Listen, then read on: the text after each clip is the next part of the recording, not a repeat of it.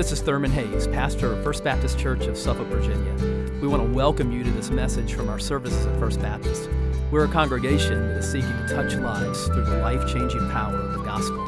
I pray that you'll encounter Christ in his power and love. So, we've been talking for the last couple of weeks um, about some characters that were around the manger. We're calling this series Faces Around the Manger. So, in week one, we looked at the shepherds. In week two, we looked at Joseph. And today, we're going to look at Mary. God's humble servant. And so, to do that, I'm going to invite you to turn to Luke chapter 1 in your Bibles, Luke chapter 1, and we're going to look this morning at verses 26 through 38. Luke 1, and beginning with verse 26, if you'll follow along in your copy of God's Word. In the sixth month, the angel Gabriel was sent from God to a city of Galilee named Nazareth to a virgin betrothed to a man whose name was Joseph of the house of David. And the virgin's name was Mary. And he came to her and said, Greetings, O favored one, the Lord is with you. But she was greatly troubled at the saying and tried to discern what sort of greeting this might be. And the angel said to her, Do not be afraid, Mary for you have found favor with God. And behold, you will conceive in your womb and bear a son, and you shall call his name Jesus. He will be great and will be called the Son of the Most High. And the Lord God will give to him the throne of his father David, and he will reign over the house of Jacob forever, and of his kingdom there will be no end. And Mary said to the angel, How will this be, since I am a virgin? And the angel answered her, The Holy Spirit will come upon you, and the power of the Most High will overshadow you. Therefore, the child to be born will be called Holy, the Son of God. And behold, your relative Elizabeth, in her old age, has also conceived a son, and this is the sixth month with her who was called barren. For nothing will be impossible with God. And Mary said, Behold, I am the servant of the Lord. Let it be to me according to your word. And the angel departed from her. Father, as we look at this incredible passage today, we pray that whether we're here in this room or whether we're watching somewhere at a point in time, that we would see the truth of your words through Gabriel, that nothing is impossible with you. And so we pray that today would give us vision to see that, to see who you are, and that you would speak your love deep within our hearts today, that we might go forth and share it in the power of the Spirit. And we pray in the name of your Son, Jesus. Amen. Well, in May of 1992, um, I graduated from seminary on one Saturday uh, Melissa and I got married the next Saturday, and we, we immediately left for our honeymoon part of which was the Southern Baptist Convention. Really romantic. I said last week, I was pretty clueless on my wedding day. There's no greater evidence uh, for that uh, than the fact that we spent part of our honeymoon at the SBC. But be that as it may, we got back from our, our honeymoon, and uh, my first church uh, in Windsor, North Carolina, was, was waiting. Now, when you are an hour away from a restaurant where you can have a date night, you are way out in the country. Uh, and that's where we were. We lived in the middle of a field on a country road that people would just pass by on their way to somewhere else. And it was that kind of a setting that a girl named Mary lived in. And that's where we begin this morning with a a humble setting. A humble setting. So, what do we see here about Mary's hometown of Nazareth? Luke chapter 1 and verse 26. In the sixth month, the angel Gabriel was sent from God to a city of Galilee named Nazareth. Now, the text here describes Nazareth as a city It is a city today. It's a teeming Arab city in northern Israel. But in the time of Jesus, it was not what we would call a city, it was a village at best. Archaeologists believe that there were like 400 people max at the time of Jesus that, that lived in Nazareth. Uh, even in an age in the first century where there weren't a lot of big cities, people still look down on on Nazareth. Um, we see that in John chapter 1 when uh, Nathanael uh, is talking to Philip. Uh, and we see this, this conversation taking place. John 1 45 and 46. Philip found Nathanael and said to him, We have found him of whom Moses and the law and also the prophets wrote, Jesus of Nazareth, of Nazareth, the son of Joseph. Nathanael said to him, Can anything good come out of Nazareth? Hardly anybody lived there.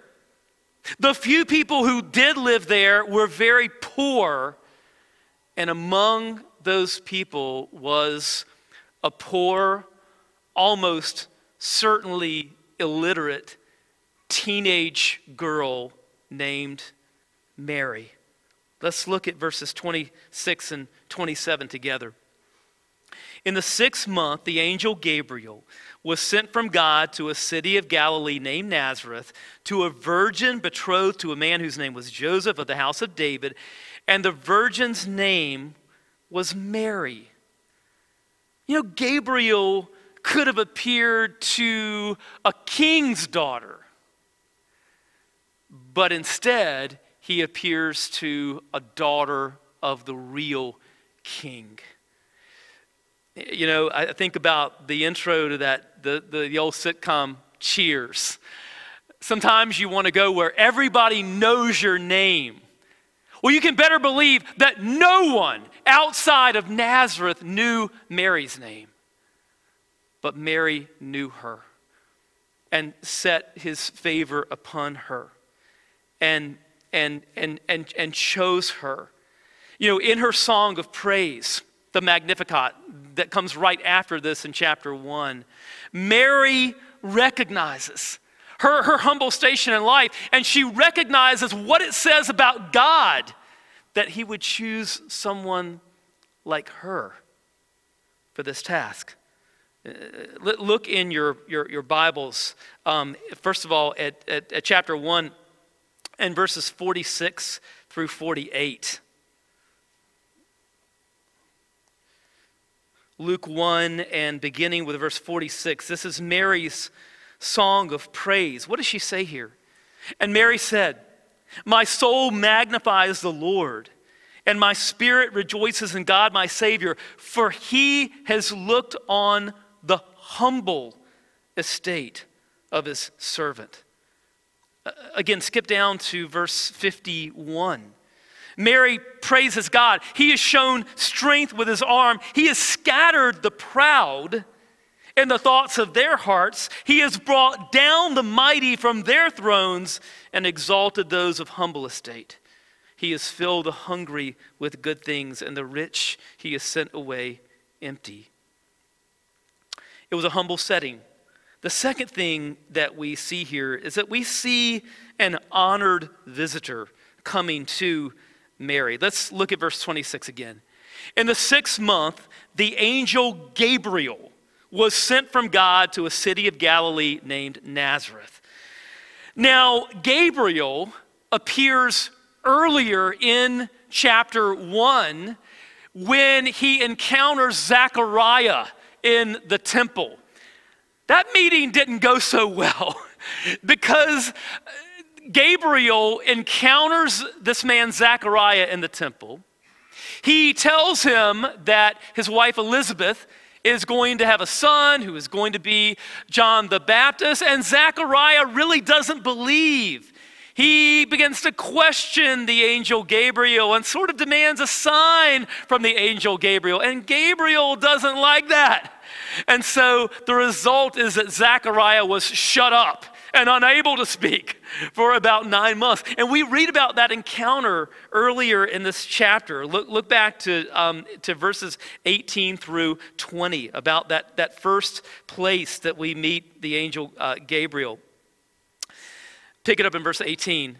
And Zechariah said to the angel, How shall I know this? For I'm an old man, and my wife is advanced in years. And the angel answered him, I am Gabriel. I stand in the presence of God, and I was sent to speak to you and bring you this good news. And behold, you will be silent and unable to speak until the day that these things take place, because you did not believe my words, which will be fulfilled in their time. You know, I love this time of year, the, the Christmas classic movie, It's a Wonderful Life.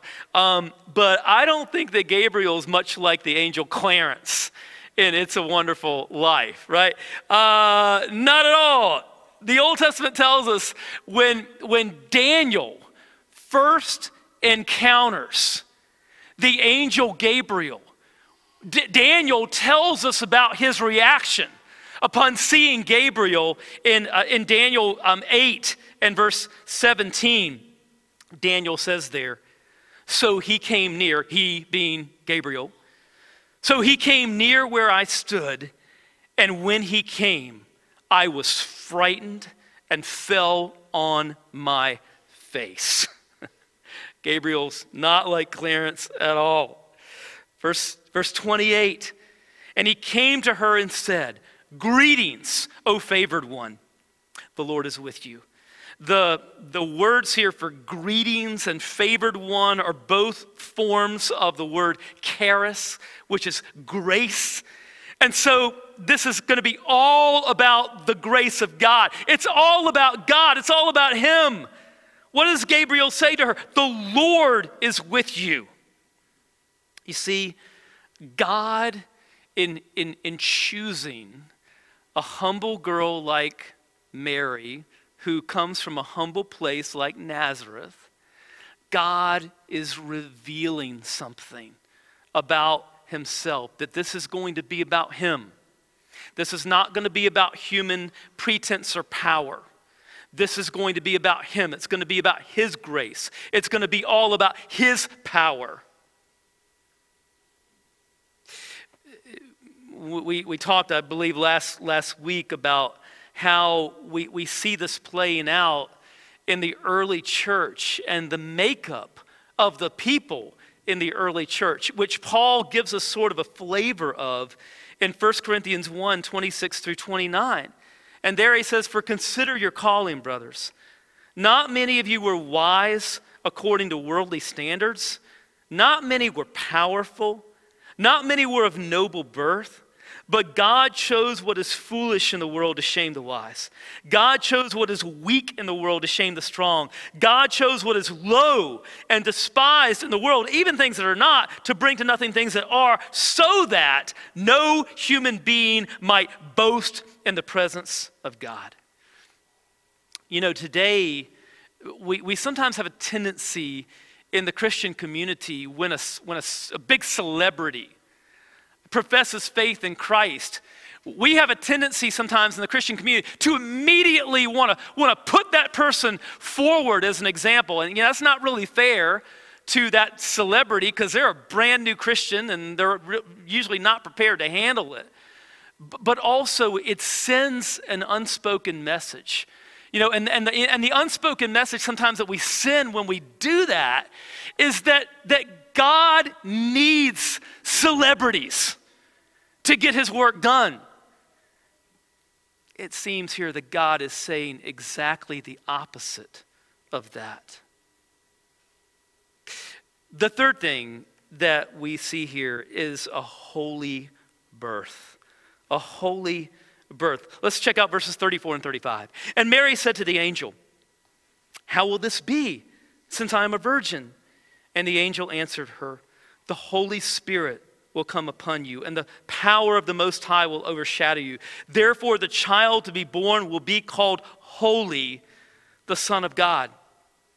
This is a fulfillment of prophecy We saw it in Isaiah chapter 7. Look at verse 14. Therefore, the Lord himself will give you a sign. Behold, a virgin shall conceive and bear a son, and shall call his name Emmanuel. And it is a demonstration of power. The theologian Fleming Rutledge says this in her book on Advent Natural processes could not have brought the Son of God. It is beyond the capacity of human parents to produce a child who is God. Humankind cannot bring forth a Jesus any more than it can bring forth true and lasting peace. Only God can do it. Only God will do it. Mary was just as helpless as Joseph to make this happen. The human impossibility is overcome by the irresistible power of God.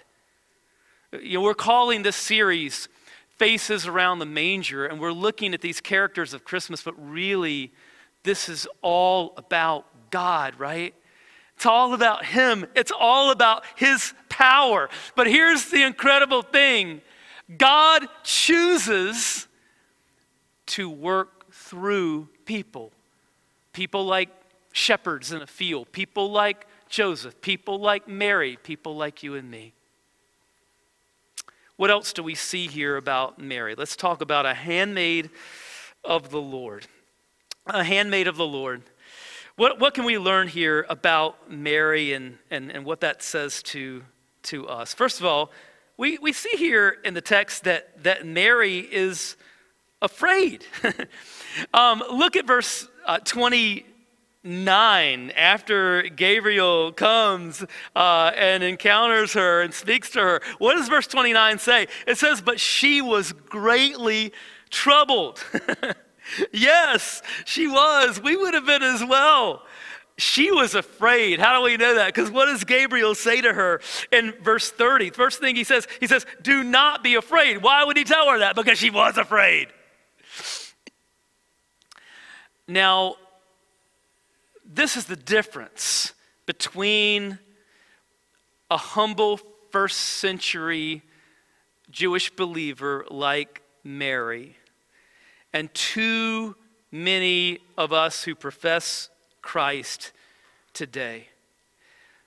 Um, we are lacking oftentimes in our American Christian community, we are too often lacking a sense, a reverence for the holiness of God. We don't have the sense of reverence for the holy that we should have. You know, we talk about angels like Gabriel, you know, as if they're kind of like our, our, our, personal pals, our co pilots. We talk about God as the, the man upstairs. Humble, believing Jews like Mary in the first century did not think of God or think of his angels as their buddies. In fact, they weren't sure that they wanted God or the angel Gabriel to show up because they were acutely aware of their own sin. And they were deeply aware of God's holiness, which is God's utter separation from sin. And we need to recapture more of that. But little does Mary know that she will, will, will bear the one who will bear our sins on the cross so that sinners like us can be brought near to a holy God and be accepted as his own sons and daughters. Mary is afraid. The second thing that we see here is that Mary is curious. what, is that, what does she say in, in verse 34? Mary said to the angel, How will this be since I am a virgin? Now, there's a difference here between Mary's spirit and Zechariah's attitude toward Gabriel because Mary is not, she's not doubting that it's going to happen, and nor is she demanding a sign that it's going to happen. She's just wondering, how is this going to happen?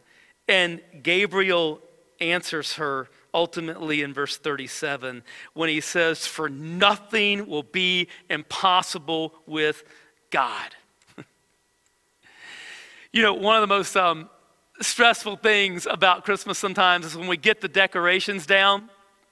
And I don't know about in your house, but you know, when you start untangling Christmas lights, that that can be uh, yeah i mean melissa's way way way better at this stuff than me so you, she usually does that and then after they're untangled you put them up and you plug it in and sometimes there's like a whole section that just doesn't light up well help may be on the way there was a british company um, that placed this ad this was last year right this is pre COVID, but they placed an, an, ad for a special position um, for their, their, their supermarket chain.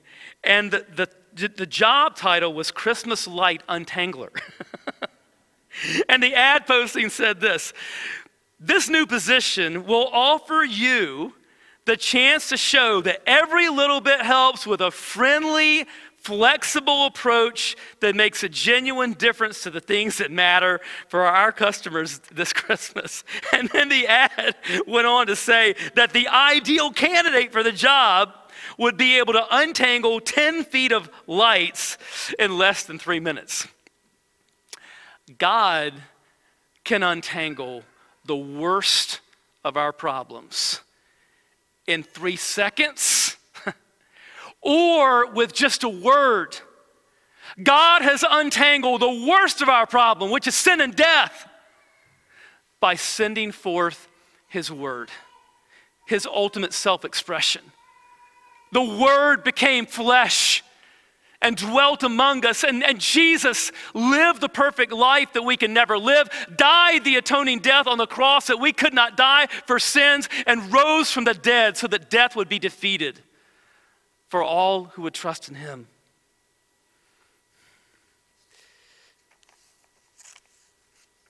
The third thing that we see about Mary is that she's yielded.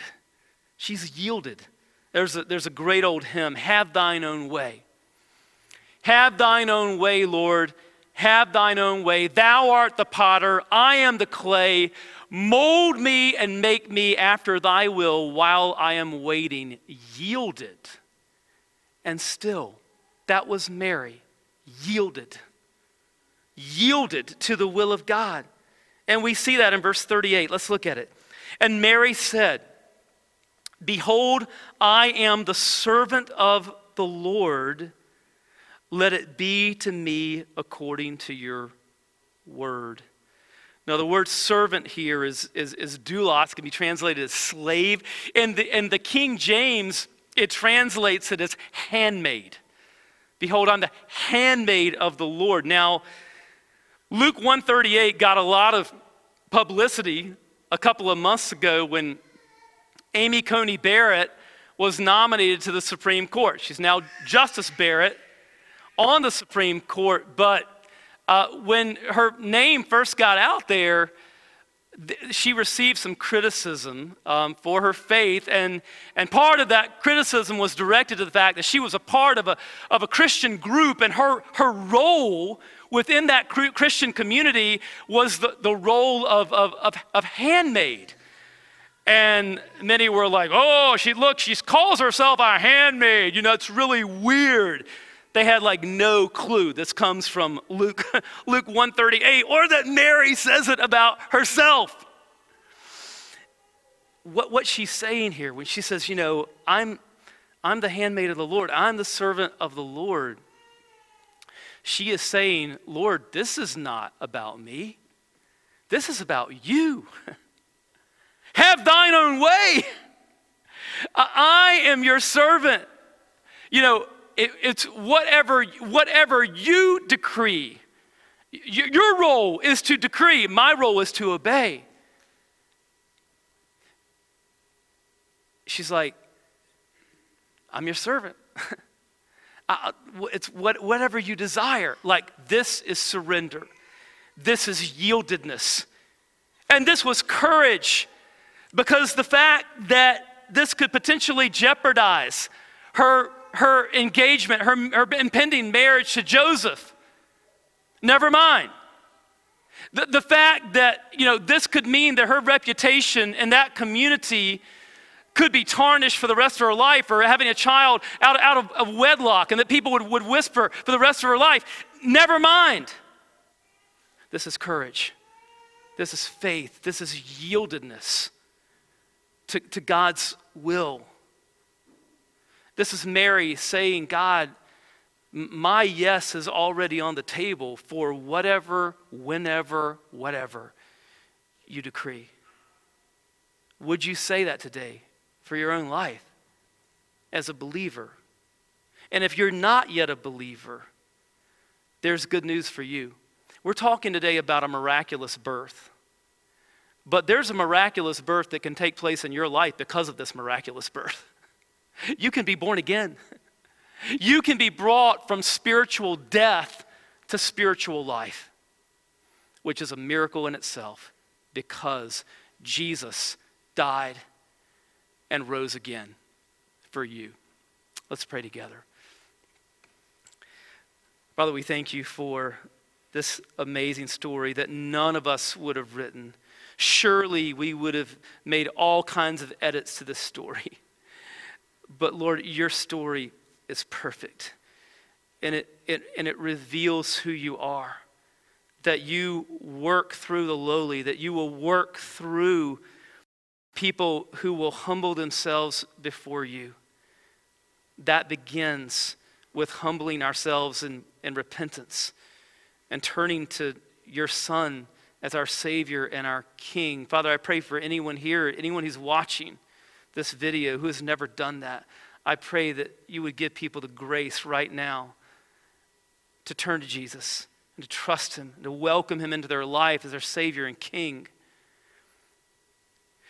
We, we pray that you would make all of us as believers yielded to your will, surrendered to your will, humbled before you, and ready and available for you